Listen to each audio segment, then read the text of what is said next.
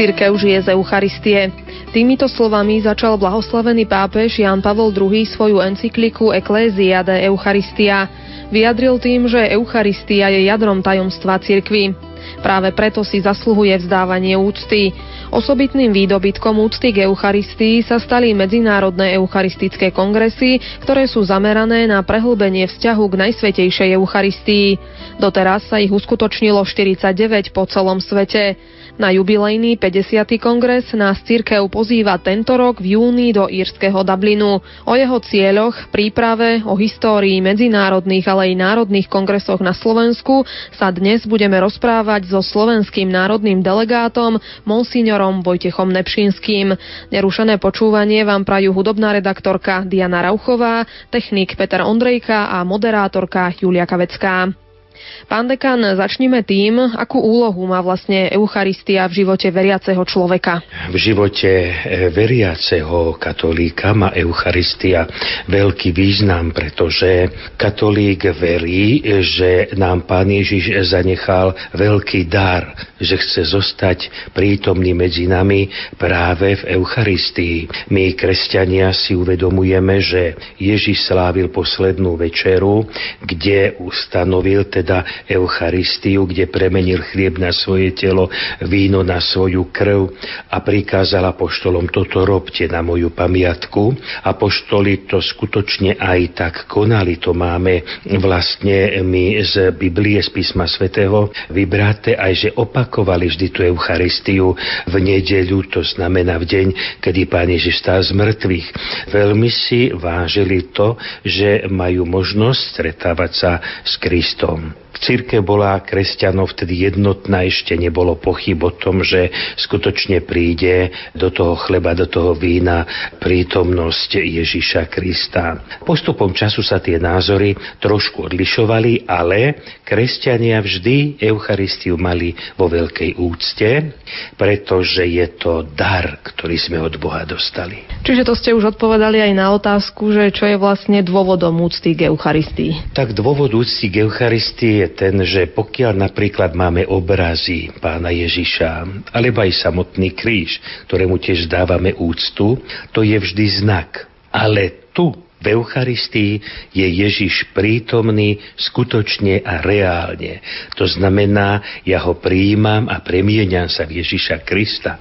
A toto je taký dôvod, že Eucharistiu máme vo väčšej úcte ako nejaké obrazy alebo sochy. Ako to, že katolická církev verí v túto trvalú prítomnosť Ježiša v Eucharistii a možno ako je to v porovnaní s inými cirkvami? Viem, na čo asi narážate. To je asi to, že e, církev katolícka vždy od prvopočiatkov verila, že pán Ježiš je prítomný v Eucharistii a on tam vstúpil, keď e, kňaz alebo biskup alebo pápež vyslovil tie slova premenenia a nepoznáme moment, kedy by odtiaľ odišiel. Preto církev aj logicky, aj na základe tradície verí, že Ježiš je tam prítomný trvalo.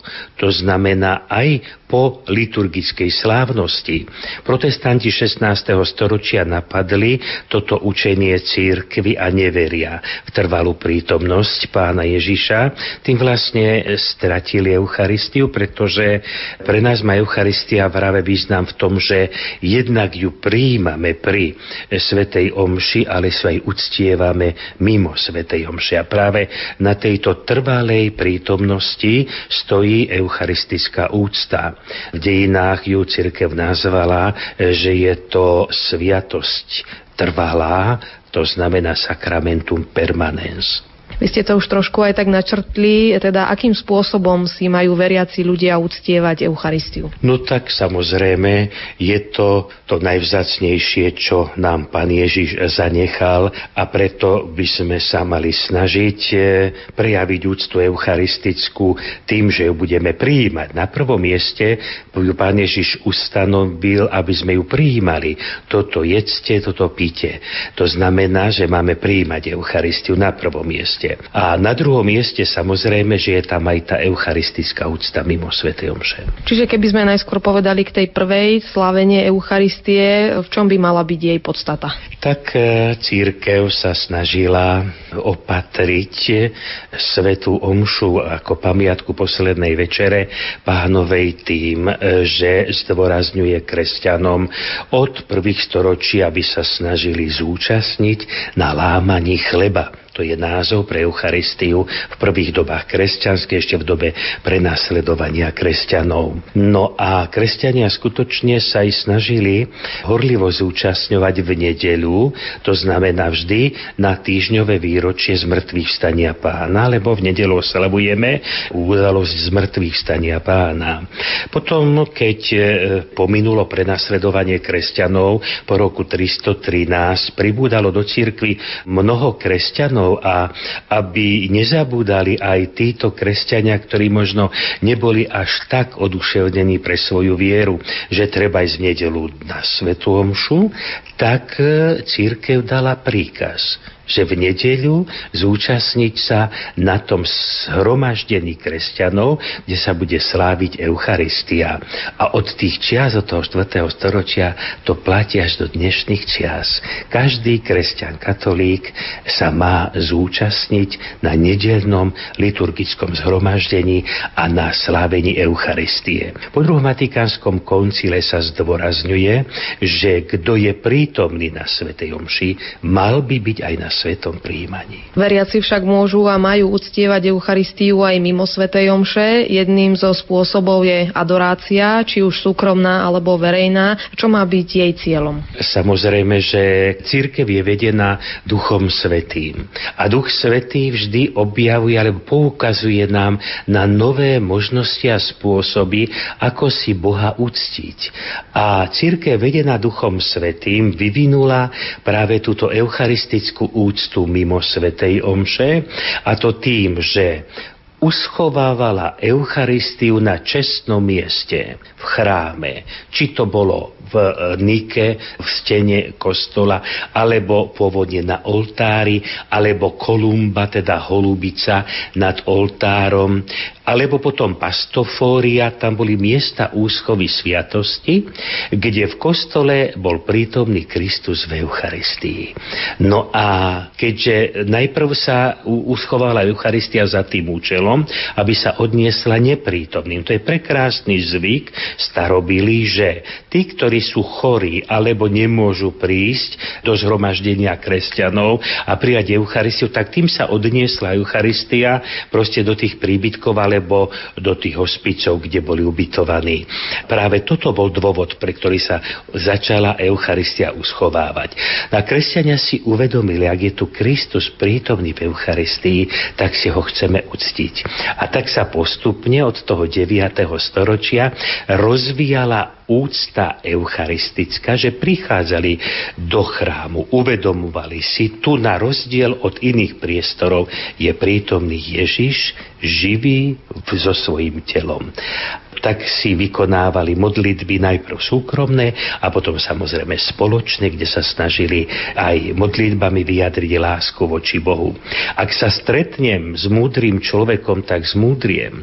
Ak sa stretnem s človekom dobrým, tak sa stanem tiež dobrým. Ak sa stretnem s Bohom, to znamená, ma to poznačí a ja sa stávam lepším a môj život bude jasnejší. A preto je užitočné, keď kresťania prichádzajú na adoráciu, na poklonu práve do týchto chrámov. Ďalšou eucharistickou úctou, respektíve formou mimo Svetej Omše je vyloženie sviatosti oltárejnej ako sa má uskutočňovať a kedy? Vyloženie sviatosti oltárnej to tiež e, sa rozvinulo, tento spôsob úcty e, v stredoveku, kedy e, ľudia chceli nielen e, vedieť, že Ježiš je tu prítomný, uschovaný v bohostánku, ale chceli ho aj vidieť. To znamená, vyvinuli sa monštrancie, do ktorých sa vložilo to Kristovo telo a kresťania mohli spoločne e, pozerať a uctievať si e, pána Ježiša v Eucharistii.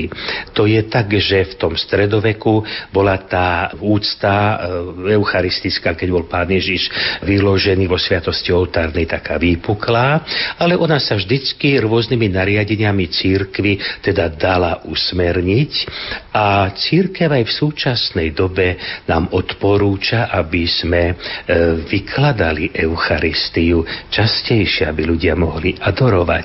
A tak napríklad v mestách nastal taký zvyk, že je celodenná adorácia sviatosti. Oltárne, ako napríklad v katedrále v Banskej Bystrici, kde od ráno po rannej svetej omši sa vyloží, pred večernou svetovom šou sa odložia. Ľudia majú možnosť príť sa rozprávať s pánom Ježišom a aj vidia ho v monštrancii a takisto aj môžu s ním komunikovať. Práve tieto spomínané vyloženia Sviatosti oltárnej sa zvyknú zakončiť eucharistickým požehnaním. E, tie však nevždy sa konali správne, čiže kde bol problém? Práve to, že som povedal, že sa v stredoveku tá eucharistická úcta tak eh, by som povedal, stala obľúbenou a, a tak si ju ľudia vyžadovali, že aj na zakončenie rôznych iných pobožností žiadali, aby kňazi ich požehnali so sviatosťou oltárnou, pretože to je vlastne požehnanie od pána Ježiša. A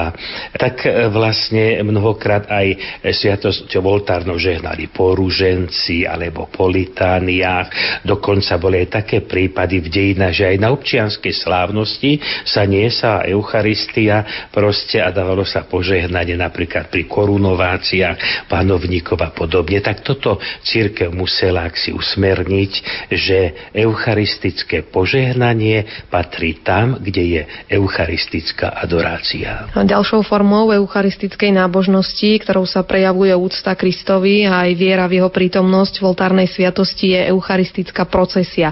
Aký je jej význam? Tak eucharistická procesia vznikla tiež v stredoveku, kde si ľudia snažili e, uvedomiť, že ak je Ježiš prítomný v Eucharistii, tak ho vynesieme aj von do spoločenského života na námestia a verejne sa k nemu priznáme. E, tieto eucharistické procesie boli vlastne ustanovené e, so sviatkom Božieho tela, ktorý vlastne e, zdôrazňoval e, to, že ak je Boh medzi nami v Eucharistii, tak potom sa k nemu prihlásime verejne a vyniesli v tých monštranciách pána Ježiša do ulic a po uliciach procesiami e, zdôraznili verejnú úctu Eucharistii. Jedným zo spôsobov prejavovania úcty k Eucharistii a vzdávaniu jej poklony sú aj eucharistické kongresy.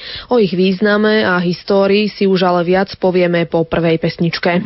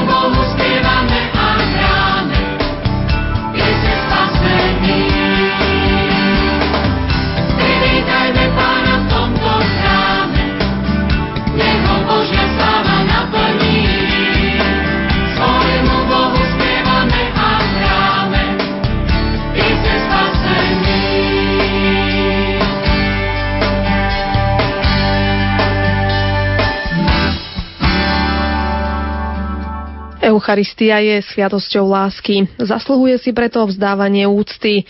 Ako sme už pred pesničkou povedali, jedným zo spôsobov sú aj eucharistické kongresy. Pán dekan, o aké podujatia ide? Tak eucharistické kongresy vlastne sú najnovšou formou eucharistickej úcty, ktoré vznikli v 19. storočí. Prvý eucharistický kongres sa konal roku 1881 v meste Lille. Veľkú zásluhu úlohu mala na tom Emília Tamisierová, ktorá zdôrazňovala, že práve v tom storočí, keď je viera dosť ohrozená, bolo by dobre, aby e, si kresťania pripomenuli v širšom merítku manifestačne to, že ak je Kristus medzi nami, tak doproti nám a tým sa vlastne aj posilní viera mnohých. A preto tieto kongresy vznikali jednak na farskej báze, teda na tých e, putnických miestach, napríklad v Lurdoch alebo podobne, neskoršie nadobudli povahu diecéznych kongresov a tam vlastne bola túžba, aby z celého sveta kresťania e, si mohli spoločne uctiť Eucharistiu, no a bola túžba po medzinárodnom eucharistickom kongrese, ktorý sa konal v tom meste Lille. To konanie eucharistických kongresov sa spočiatku konalo každý rok. E, niekedy boli väčšie pauzy, keď tam boli napríklad svetové vojny, že teda sa to prerušilo na viac rokov. Potom sa ustálila zásada, že kongresy sa budú konať každé 4 roky. Vždycky miesto kongresu bude určovať e, pápež, teda svätý Otec, ktorý vyberie to miesto. A aké sú ciele týchto kongresov? Ciele týchto kongresov e, sú jednak poznávať Eucharistiu to znamená hĺbšie ju poznať a tak si ju zamilovať, pretože tie témy sú niekedy zaujímavé, napríklad Eucharistia mládež, Eucharistia a deti, alebo Eucharistia a rodiny a, a každý by si mal teda uvedomiť, že čím viac pozná Eucharistiu, tak tým môže si ju viacej zamilovať. To znamená poznávanie. Potom verejná úcta eucharistická a potom by som povedal, že že ten sociálny dosah.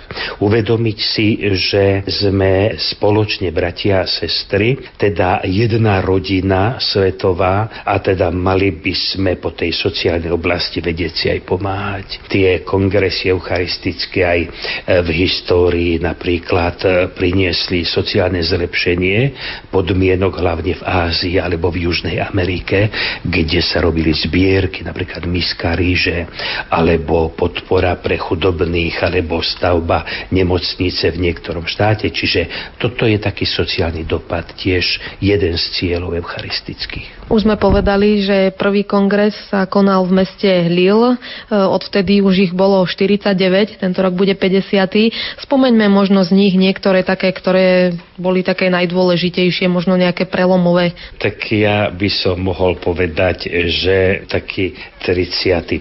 sa konal v Dubline, už teda bol jeden kongres v Dubline v roku 1932. Teraz po tých 80 e, rokoch znova bude v Dubline.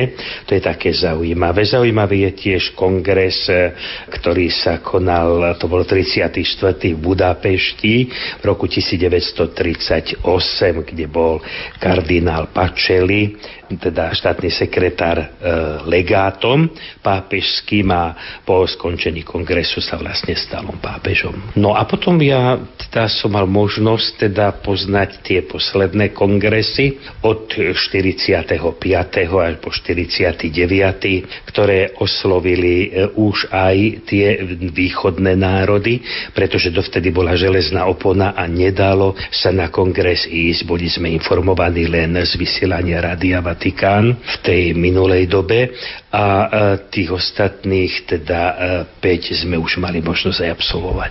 Podľa čoho sa vlastne vyberá krajina, v ktorej sa bude eucharistický kongres konať? Tak je to jednak podľa témy. Vieme napríklad, e, že keď sa konal v poľskej Vroclavi, tak to vybral Svetý Otec, pretože padla železná opona a ten téma kongresu bola Eucharistia a sloboda.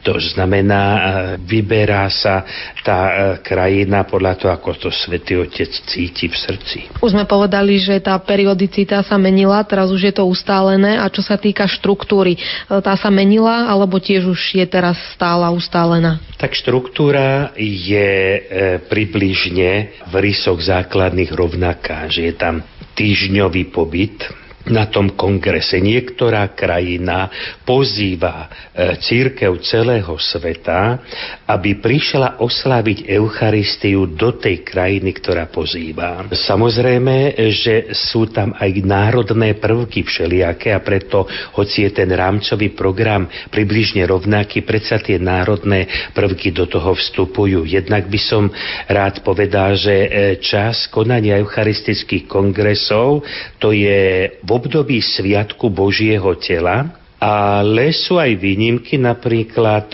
v Kvadalacháre e, bol kongres na jeseň v oktobri, pretože tam vhodné počasie alebo podmienky sú pre všetkých ľudí z celého sveta také vhodnejšie, preto bol preložený na jeseň.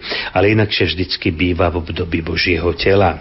No, býva tam vlastne program na celý týždeň. Na každý deň je určená téma, o ktorej sa bude prednášať, na ktorú sa bude diskutovať, kde ktorú budú svedectvá a potom samozrejme workshopy, kde si má človek možnosť vybrať, kam proste vstúpi, čo by ho mohlo osloviť a prípadne potom kultúrne programy. Súčasťou každého eucharistického kongresu je procesia, pretože je to oslava triumfálna na Krista v Eucharistii ale v určitom čase, zvlášť od e, Eucharistického kongresu v Mníchove, sa začalo zdôrazňovať e, Sveta Omša, teda ako je základ Eucharistie, pretože každá eucharistická úcta musí byť spojená so Svetou Omšou, lebo tam sa Eucharistia narodí. No a preto teraz kongresy dávajú najväčší dôraz na stáciu Orbis. To znamená, kde sa zídu na spoločnom slávení Eucharistie, kde prichádza aj pápež a oči celého sveta sú uprené práve tam, na tú Eucharistiu. Je centrum kresťanstva, kde slaví pápež s Božím ľudom alebo zástupcami tých kontinentov Eucharistiu. Toto je napríklad súčasný e, bod, ktorý je vyvrcholenie e, toho kongresu. Takže oni sú rámcovo rovnaké, ale vždy sú tam niektoré prvky, ktoré sú oslovujúce. Keďže sme už povedali, že medzi tými kongresmi sú 4 roky a toho miesto toho ďalšieho sa vie už na konci toho, ktorý práve prebieha, čiže tie 4 roky vlastne prebieha príprava. Čiže ako vyzerá taká príprava na kongres? Existuje pápežský výbor pre medzinárodné eucharistické kongresy. Teraz je predsedom tohto pápežského výboru Piero Marini, ktorý bol kedysi u svätého otca Jana Pavla II. a pripravoval tie liturgické slávenia. Vždy predseda zvolá tento pápežský výbor a národných delegátov, ktorých určuje biskupské konferencie na jedno stretnutie dva roky pred konaním. Je to teda v medzidobí, medzi tými e, kongresmi a tam e, sa zhodnotí predchádzajúci kongres a plánuje sa budúci kongres. Príde tam už ten výbor miestnej církvy, ktorý pripravuje nový kongres a informuje, čo je pripravené. O rok na to sa stretne e, tento pápežský výbor pre eucharistické kongresy spolu s národnými delegátmi na mieste, kde sa bude konať ten eucharistický kongres, aby sa konkrétne dohodli spôsoby, videli sa miesta, kde kde sa to bude odohrávať.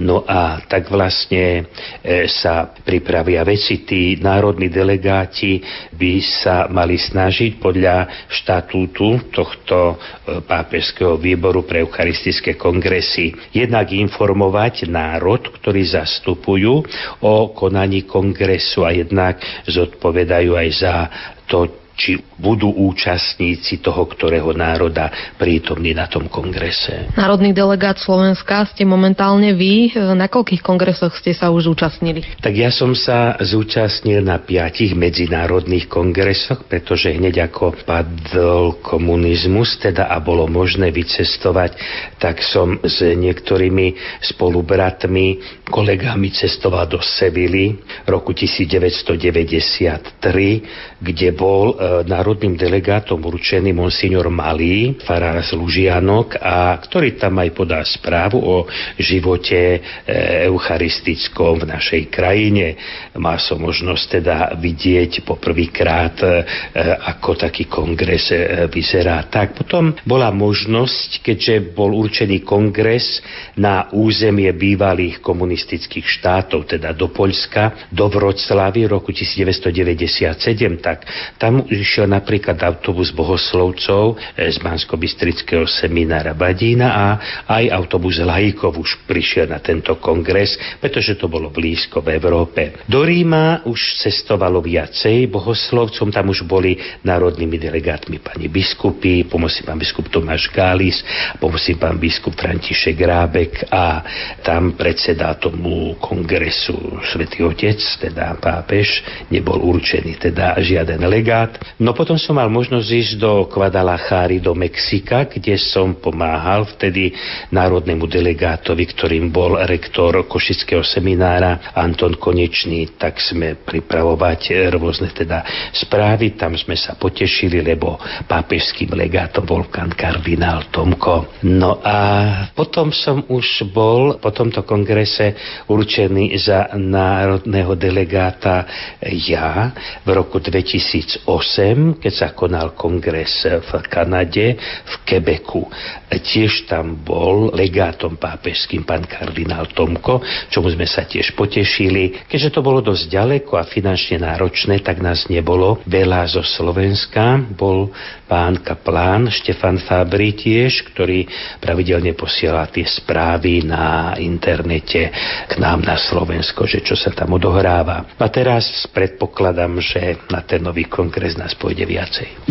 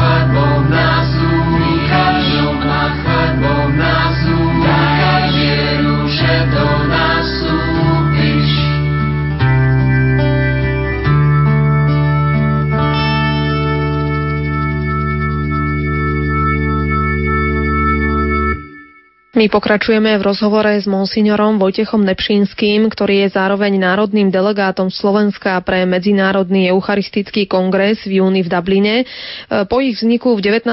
storočí sa podobné pokusy objavili aj v slovenských diecezach. Za prvý prejav eucharistickej úcty v rámci eucharistického zjazdu môžeme považovať eucharistický zjazd z roku 1923 v Levoči. O aké podujatie išlo? Práve tam bola výzma, aby sa usporiadavali tieto eucharistické kongresy, jednak aj diecezného rázu a je obdivuhodne, že už v roku 1923 z iniciatívy pána biskupa Vojtašáka a samozrejme e, rektora kňazského seminára Josefa Vojtička e, sa v tento mohol e, diecezný zjazd je nazvaný diecezný zjazd eucharisticky konať, na ktorom sa zúčastnilo 57 kňazov a 9 bohoslovcov. Boli tam také zaujímavé prednášky, teda o úcte sviatosti oltárnej. V chráme svätého Jakuba sa zišlo 700 ľudí, ktorí na Svete Omši všetci išli na sveté príjmanie. No potom tie prednášky o ozdobe kostola alebo o častom svetom príjmaní, pretože bolo treba ten dekret svetoho Otca uviezť do života. Takže to je taká obdivuhodná vec, ktorá sa vykonala, alebo ktorá sa stala práve v tejto diecéze spišskej O tejto udalosti vznikla aj pamätnica, ktorá je v historickej knižnici a ktorá nás bližšie informuje o tomto podujatí. Určite to bolo posilnenie úcty eucharistickej. Nebola tam procesia, ale sveta omša a prednášky, tak ako má proste takýto eucharistický zjazd vyzerať. O rok na to sa však už konal prvý celonárodný eucharistický kongres na Slovensku, ten bol v Bratislave. Ako už vyzeralo toto jeho slávenie? No tak to už bolo na celonárodnej úrovni. Časopis Slovák už e, rok dopredu snažil sa upozorňovať Slovákov, že sa bude konať e, takýto eucharistický kongres národný v Bratislave. Na tento e, kongres pápež Pius XI ako svojho legáta vyslal pražského nuncia monsignora Francesca Marka Marmaggio, ktorý prišiel pražským rýchlikom do Bratislavy. Už na hraniciach ho privítali Slováci a potom samozrejme bol účastný na prejavoch e, eucharistickej viery e, zo strany kresťanov alebo Slovákov. Mnohí si spomínajú na tento kongres, ktorí boli vtedy mladí a starších rozprávania som počul spomínať, s akým nadšením zdôrazňovali, že Slováci sú verní eucharistickej úcte. V novinách písal Jurko za Matejov články o tom, aké prednášky zazneli a kto všetko mal príhovor, či to bol biskup, teda, teda ešte ako adjutor Škrábik, alebo či to bol Jan Tauš, ktorý pozdravil pána Nuncia. A myslím si, že tento kongres bol oživením katolickej viery práve v tej dobe ťažkej, kedy bolo, bol katolicizmus možno aj potieraný, aj posudzovaný a tak. Zaujímavý bol aj jubilejný rok 2000, kedy sa vlastne na Slovensku konali kongresy na diecezných úrovniach. Prvý bol v Bansko-Bystrickej dieceze už rok skôr, v roku 1999. Ako prebiehal? Mal som možnosť podielať sa už na príprave tohto kongresu. Tak tie jubilej, kongresy jubilejného roka to vyzval Svetý Otec jednotlivé diecezy a národy, aby sa tie eucharistické kongresy konali, aby sa oživila viera ľudí v Eucharistiu, tak máte pravdu, že v Bansko-Bystrickej dieceze už rok dopredu, pretože pán biskup povedal, že treba sa už pripraviť na ten celonárodný a preto už rok dopredu sme e, pripravili ten e, jubilejný diecezný eucharistický kongres, kde predniesli rôzne prednášky. Začal práve vo zvolenie stretnutím kňazov a na Svete Omši a potom sme v divadle prebrali našu kňazskú problematiku a rozdali sa rôzne témy, ako napríklad Eucharistia a deti, kde e, Marian Bublinec e, predniesol teda poznámku, ako pomocou Eucharistie možno deti evangelizovať. Vladimír Farkáš, Eucharistia mládež, Jaroslav Pecha, Eucharistia snubenci, Michal Eucharistia manželstvo, Ján Čaprnka, Eucharistia kňaz, Pavol Zemko, Eucharistia Mária, Tomáš Gális, Eucharistia kňastvo, František Škoda, Eucharistia kresťanské spoločenstvo, Anton Adam, Eucharistia budúcnosť církvy, Gabriel Brenza, Eucharistia jesen života. Tie prednášky sa buď priamo prednášali v kostoloch, alebo sa prečítali v jednotlivých teda chrámoch na každý deň, ako bola určená. Podobne bolo stretnutie biskupa v Banskej Bystrici s reholnými spoločenstvami, ktoré pôsobili na území diecézy, takisto s rôznymi hnutiami, ktoré mali možnosť prezentovať svoju charizmu a mali aj také kultúrne programy v Banskej Bystrici. Tak si myslím, že tento kongres bol skutočne oživením pre našu diecézu. Ako to bolo v ostatných diecezach? No ja som mal vtedy kolegov z liturgickej komisie, pretože každá dieceza má zástupcov Slovenskej liturgickej komisii, tak samozrejme, že som ich požiadal, aby mi umožnili poznať, ako to v tých diecezách prebiehalo, pretože som tam nemal možnosť, možno trošku z médií, tak eh, všetky tie poznatky v každej dieceze, väčšinou v putnických miestach ako Levoča, Gaboltov a tak by boli tie zhromaždenia kresťanov spoločné. No tak eh, to, čo som dostal dostal od nich v tej písomnej sfére, tak som to dal do takej knižky o eucharistických kongresoch národných na Slovensku. A práve ten národný sa konal na jeseň toho jubilejného roka. Bol to druhý celoslovenský eucharistický kongres, ktorý bol v Bratislave. Ako by ste ho zhodnotili? Tak druhý celoslovenský eucharistický kongres e, bol e, takým vyjadrením nadšenia, pretože každý biskup e, tam došiel so svojimi bohoslovcami, so svojimi kňazmi. Mali Mali sme uručený každá diece za iný kostol. E, legátom pápežským bol pán kardinál František Macharský z Krakova. Myslím si, že ten prejav, jednak tie procesie, ktoré prichádzali z tých jednotlivých e, kostolov na to miesto slávenia Eucharistie spoločnej, tak už to bolo také oslovujúce nielen pre Bratislavčanov, aj pre nás všetkých ostatných.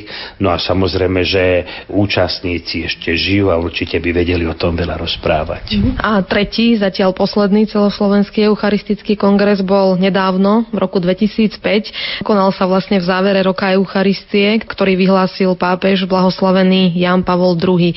Čo povieme k tomuto kongresu? Tak už na tomto kongrese bol za pápežského legáta určený náš pán kardinál Tomko, ktorý sa slávil v Petržalke a kde sme mali možnosť sa zúčastniť so svojimi biskupmi, kde e, samozrejme, že e, bola aj v tom areáli v Petržalke procesia s Eucharistiou a e, kde sme si vypočuli e, teda aj príhovor pána kardinála. Samozrejme, že na tento kongres bola týždňová príprava v diecezách. My sme sa v diecezách pripravovali a to vyvrcholenie toho kongresu vlastne e, bolo v Bratislave, kde bolo to, to stretnutie s tým pápežským legátom. Úcta k Eucharistii však zrejme pokračovala aj po skončení týchto kongresov, tak akým spôsobom spôsobom? No tak napríklad náš pán biskup nariadil otvoriť kostoly. To znamená nemať ich zavreté, ale umožniť ľuďom, aby mohli dôjsť do kostola na adoráciu v nejak zabezpečiť tie kostoly tam, kde sa boja vykradnutia signalizačnými zariadeniami alebo tým, že predsiene sa otvorili a bol pohľad na bohostánok, alebo tým, že sa tie kostoly úplne otvorili, dala sa tam nejaká stráž, aby tam niekto proste niečo nezomral a tak. No a toto nariadenie biskupov, že treba aj adoráciu, aj živšie sa zúčastňovať na svätých homšiach, tak to bolo také ovocie.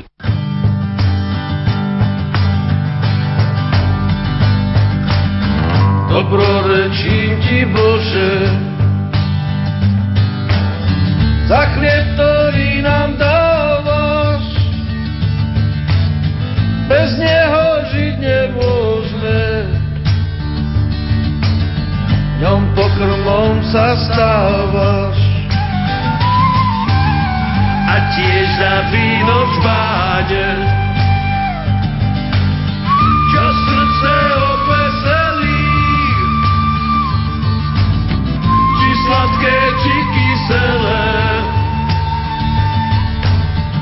krv tvoju sa premení, daj by sme pamätali, že boli a sme tvoji. Za všetko ďakovali a piese chváli peli. Daj nám to nezabudnúť, ty sa chceš s nami vždy pobudnúť. Úžasný si, Pane náš,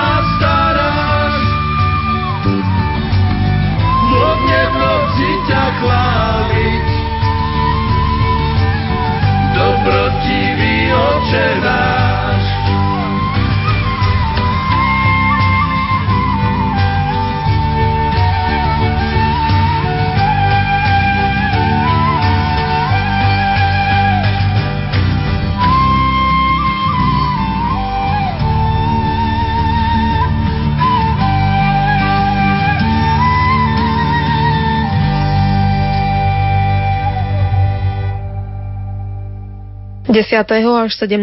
júna 2012 sa bude v írskom Dubline konať jubilejný 50. Medzinárodný eucharistický kongres. Slovensko bude na ňom zastupovať ako národný delegát náš dnešný host, monsignor Vojtech Nepšinský. Sme teda už len pár mesiacov pred začiatkom, ako prebieha príprava. Príprava na eucharistický kongres vlastne spočíva v tom, že krajina, ktorá pozýva, má tam najviac starosti pripraviť priestory, pripraviť program. Samozrejme, že pozývajú z celého sveta, jednak k svedectvám, jednak k prednáškam. Aj Slováci tam budú mať jeden workshop, ktorý sa pripravuje, aby teda sme informovali svet o eucharistických kongresoch na Slovensku, teda národných. Dúfam, že sa to podarí aj s prezentáciou. Ale pápežský výbor sa stretol od 9. do 11. novembra 2010, teda pred dvoma rokmi v Ríme, kde sa jednak zhodnotili podľa tej zásady, ako som už spomínal, e, ten minulý kongres Quebecu, aj predchádzajúce kongresy. No a samozrejme vtedy e, prijal účastníkov tohto plenárneho zasadania aj svätý Otec, ktorý sa potešil, že e, je takáto akcia v církvi a sľube, že sa bude modliť za účastníkov kongresu aj za tých, e, ktorí pripravujú ten kongres. Potešil sa, že ten kongres je vhodný, lebo uplynie 50 rokov od začatia druhého vývojov Vatikánskeho koncilu a e, treba by sa to dalo vidieť aj na tom kongrese. Teda bolo prvé stretnutie toho e, výboru pápežského.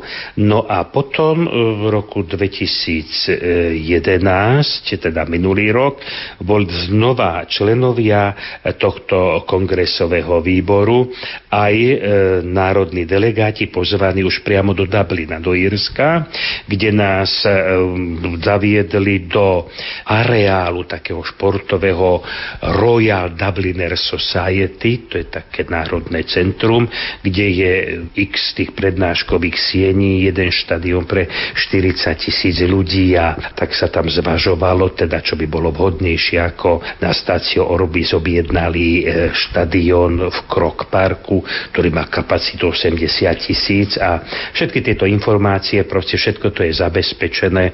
Momentálne národní delegáti sa snažia pozývať e, tých e, svojich rodákov alebo z toho, ktoré kraja, kde pochádzajú, aby sa zúčastnili tohto kongresu. Tak pozvíme aj my tých, ktorí možno ešte nevedia o tomto kongrese, skúsme ich tak navnadiť. Začníme tým, čo bude témou tohto ročného kongresu, na čo bude zameraný. Tak témou tohto ročného kongresu je Eucharistia, spoločenstvo s Kristom i medzi sebou. To spoločenstvo, zvýraznené slovom komunio, alebo koinonia po grécky, to znamená zhromaždenie Božieho ľudu. Spoločenstvo to znamená jedna rodina. A to je veľmi dôležité, aby sme si uvedomili, ako nás má Eucharistia, z nás má vytvoriť tú jednu rodinu a zároveň aj rodinu s Kristom, to znamená On ako hlava tejto našej rodiny a uvažovať nad týmito skutočnosťami, myslím si, že je veľmi, veľmi užitočné. Táto téma sa teda bude prelínať počas celého toho týždňa, počas všetkých programov, ktoré sú pripravené. Ako teda bude vyzerať ten týždňový program? Prvý deň to je 10. júna 2012 bude otvorenie toho kongresu. Každý deň bude mať svoju tému, to znamená o rozvedenú z tejto hlavnej témy, to znamená zhromaždenie ľudu. V pondelok bude ekumenická e, myšlienka, to znamená, že spoločenstvo jedného krstu gesto a tam bude Svetá Omša v jazykových skupinách. My Slováci máme pripravený kostol Stella Maris, ktorý je 1,5 km od kongresového centra a tam by pán biskup Galis mal pre nás, pre Slovákov, Svetú Omšu. V útorok tam už bude téma Eucharistia, manželstvo a rodina. Bude sa uvažovať nad touto skutočnosťou. V stredu Eucharistia a zasvetený život, to znamená tí, ktorí sa zasvetili reholníci, reholní a kňazi. Potom vo štvrtok tam bude Eucharistia zmierenie, to znamená aj možnosť k svetej spovedi a tak v piatok Eucharistia a utrpenie a uzdravenie a v sobotu Eucharistia cez Eucharistickú ženu Máriu. A v nedeľu 17. bude Astacio Mundi, kde by mal svätý Otec mať svetom šu v tom krok parku. Toto je ten hlavný program, ktorý je pripravený pre všetkých účastníkov, avšak takou zvláštnosťou tohto kongresu je to, že prvýkrát bude program špeciálne aj pre mladých. Tak samozrejme, že mladí sú budúcnosť církvy. Tu vždy treba otvárať proste možnosti, lebo mladí majú svoj pohľad na veci a mnohokrát niečo príjmu z pohľadu dospelých alebo si vytvárajú vlastné pohľady. A preto je potrebné, aby tí mladí z celého sveta sa zišli, aby rozprávali o veci. Bude to aj formou tých workshopov, to znamená, že mladí ľudia si nájdu cestu práve k mladým, lebo bude to v ponuke. Každý kongres má nielen svoju tému, ale aj svoj symbol. Čo to bude tentokrát? Oni ako symbol e, kongresu majú proste e, v strede Eucharistiu a tie jednotlivé národy, ktoré sú rôznej farby a ktorých Eucharistia spája všetky rasy rôznej farby. No a Konkrétne e, tam majú íry e, ako symbol zvon. Pretože zvon nás zvoláva na modlitbu, zvon nás zvoláva na svetú omšu a preto nás zvon má zvolať aj na kongres do Írska. A tento kongres má zároveň aj svoju hymnu a vlastnú eucharistickú modlitbu. No tak eucharistická modlitba. Každý kongres má eucharistickú modlitbu, e, ktorú sme mali možnosť dať preložiť do Slovenčiny a imprimátor dal pán arcibiskup Stanislav Zvolenský metropolita, predseda konferencie biskupov Slovenska a čo sa týka hymny, každý kongres tiež má aj hymnu e, vlastnú zloženú, ktorá sa potom môže spievať pri eucharistických e, príležitostiach. Tiež je preložená, je na to schválenie, je zhudobnená, e, takže len hľadáme teraz možnosti, ako ju zverejniť na Slovensku, či už text modlitby alebo text hymny. My si hymnu vypočujeme v závere našej dnešnej relácie. Povedzme ale ešte, koľko ľudí sa v Dubline očakáva. Tak očakávajú 25 tisíc účastníkov. Čo to znamená? To znamená, že tí, ktorí sú registrovaní, budú mať normálne e, vysačku teda účastníkov kongresových a ktorí budú požívať teda aj výhody kongresu, aj ktorí budú zabezpečení e, kongresovou stravou, aj teda tým materiálom, jednak brožúrkami, ktoré budú pripravené v siedmých jazykoch, aj simultánny preklad bude v siedmých jazykoch. A čomu som sa veľmi potešil, tak tam bude už aj slovanský jazyk, to znamená polština, keďže v Polsku žije najviac katolíkov zo slovanských e, oblastí oblasti. Myslím si, že tej polštine by mohli naši ľudia rozumieť. Už sme povedali, že vy budete opäť na tento kongres ako slovenský národný delegát. Kto ďalší bude ešte Slovensko zastupovať v Dubline? Tak ja sa veľmi teším, že mám túto príležitosť, pretože sú to prekrásne chvíle.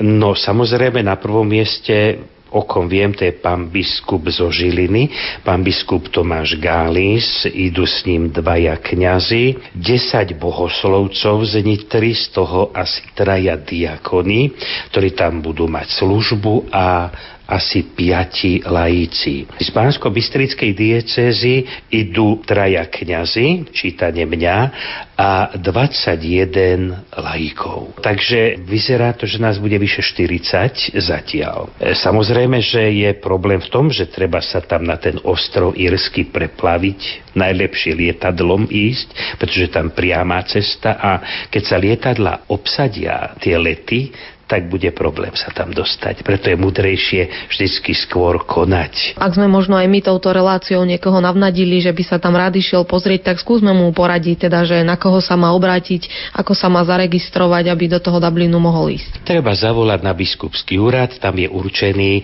jeden kňaz, ktorý e, sa e, je informovaný a ktorý vlastne prijíma tieto prihlášky. Musí byť registrácia, zaplatený poplatok. Ten bol 95 eur. V tom poplatku je aj strava, teda aj e, balíček, teda pútnik, aby som povedal. Cesta letom sa stále zvyšuje, to znamená, bola pod 200 eur tam aj naspäť a e, teraz je to už, hadám, 250, ale to si každý môže zariadiť sám. A ubytovanie tak je možno lacnejšie v nejakých e, študentských ubytovniach až po hotely. To tiež tiež sa dá zabezpečiť, takže dá sa to objednať. Je tam aj termín, dokedy je najneskôr možné sa prihlásiť? Tak do polovičky mája to už, kedy už to, tá kancelária, ten office teda sa zlikviduje, pretože už budú prihlášky uzavreté, takže ešte počas mesiaca apríla vždy je možnosť. A tí, ktorí zostanú tu na Slovensku, prípadne v iných krajinách, ako sa môžu duchovne spojiť e, práve s týmto kongresom? No tak církev nám hovorí, teda aj z nariadenia kongresu, že e, ľudia v jednotlivých diecezách a národoch sa majú duchovne spojiť s tým miestom, kde sa koná eucharistický kongres. Je to potrebné, že by sa konali vo farnostiach adorácie eucharistické podľa možnosti počas celého týždňa, buď po Svetej Omši, alebo celodenná adorácia, alebo na popoludnie. Chceme vydať taký buletín, kde by sme pripravili pre naše farnosti adoráciu na každý deň podľa témy, ktorá sa bude preberať na kongrese v Írsku. Dôstojní páni by proste mali e, tieto adorácie s tými ľuďmi snažiť sa spojiť. No potom dúfam, že cez médiá sa bude dať spojiť, prípadne na internet budeme sa snažiť zavesiť všetky tie udalosti, ktoré sa tam odohrajú. A povedzme možno ešte na záver taká osobnejšia otázka, že aký je váš osobný vzťah k týmto eucharistickým kongresom, prípadne k Eucharistii? Tak ja som kňaz a každý kňaz má vzťah k Eucharistii, pretože to je centrum nášho života. My sme sa stali kňazmi, aby sme mohli sláviť Eucharistiu. Každá farnosť je eucharistické spoločenstvo kresťanov. Aj církev je celá eucharistická a preto si myslím, že toto je skutočne centrum života. Druhý vatikánsky koncil hovorí, že je to vrchol a prameň života kresťana. Nič viac ako toto nemôžem dosiahnuť, preto je oslava Boha a prameň môžem z toho čerpať posvetenia. Preto ako náhle bola možnosť pred tými 20 e, rokmi ísť na kongres eucharistický, tak aj so svojimi e, spolubratmi, kňazmi sme neváhali a chceme rásť v tejto láske k Eucharistii. Myslím si, že u nás napríklad sme mali možnosť e, zaviesť vo zvolenie tiež celodennú adoráciu. Tu na Zvolenskom námestí vždycky stvorazňujem zvolenčanom, na vašom námestí býva Boh. A preto, keď chcete s ním rozprávať, treba zájsť do toho katolického kostola a adorovať tam. Máme to v Mariánskej kaplnke a preto tí mariánsky e, horlitelia 33 rúží sú strážcovia tej adorácie a to je tak krásne sklbené Eucharistia Mária, pretože Svetý Otec ju nazval eucharistickou ženou. Tak som rád, že tieto veci sa mi vo farnosti podarili a kiež dá Pán Boh, aby sme všetci vzrásti a rozhorení sa v láske k Eucharistii. Hovorí monsignor Vojtech Nepčínsky, ktorému v tejto chvíli ďakujem za rozhovor a pred tónmi hymny 50. Eucharistického kongresu sa s vami lúčia hudobná redaktorka Diana Rauchová, technik Peter Ondrejka a moderátorka Julia Kavecká.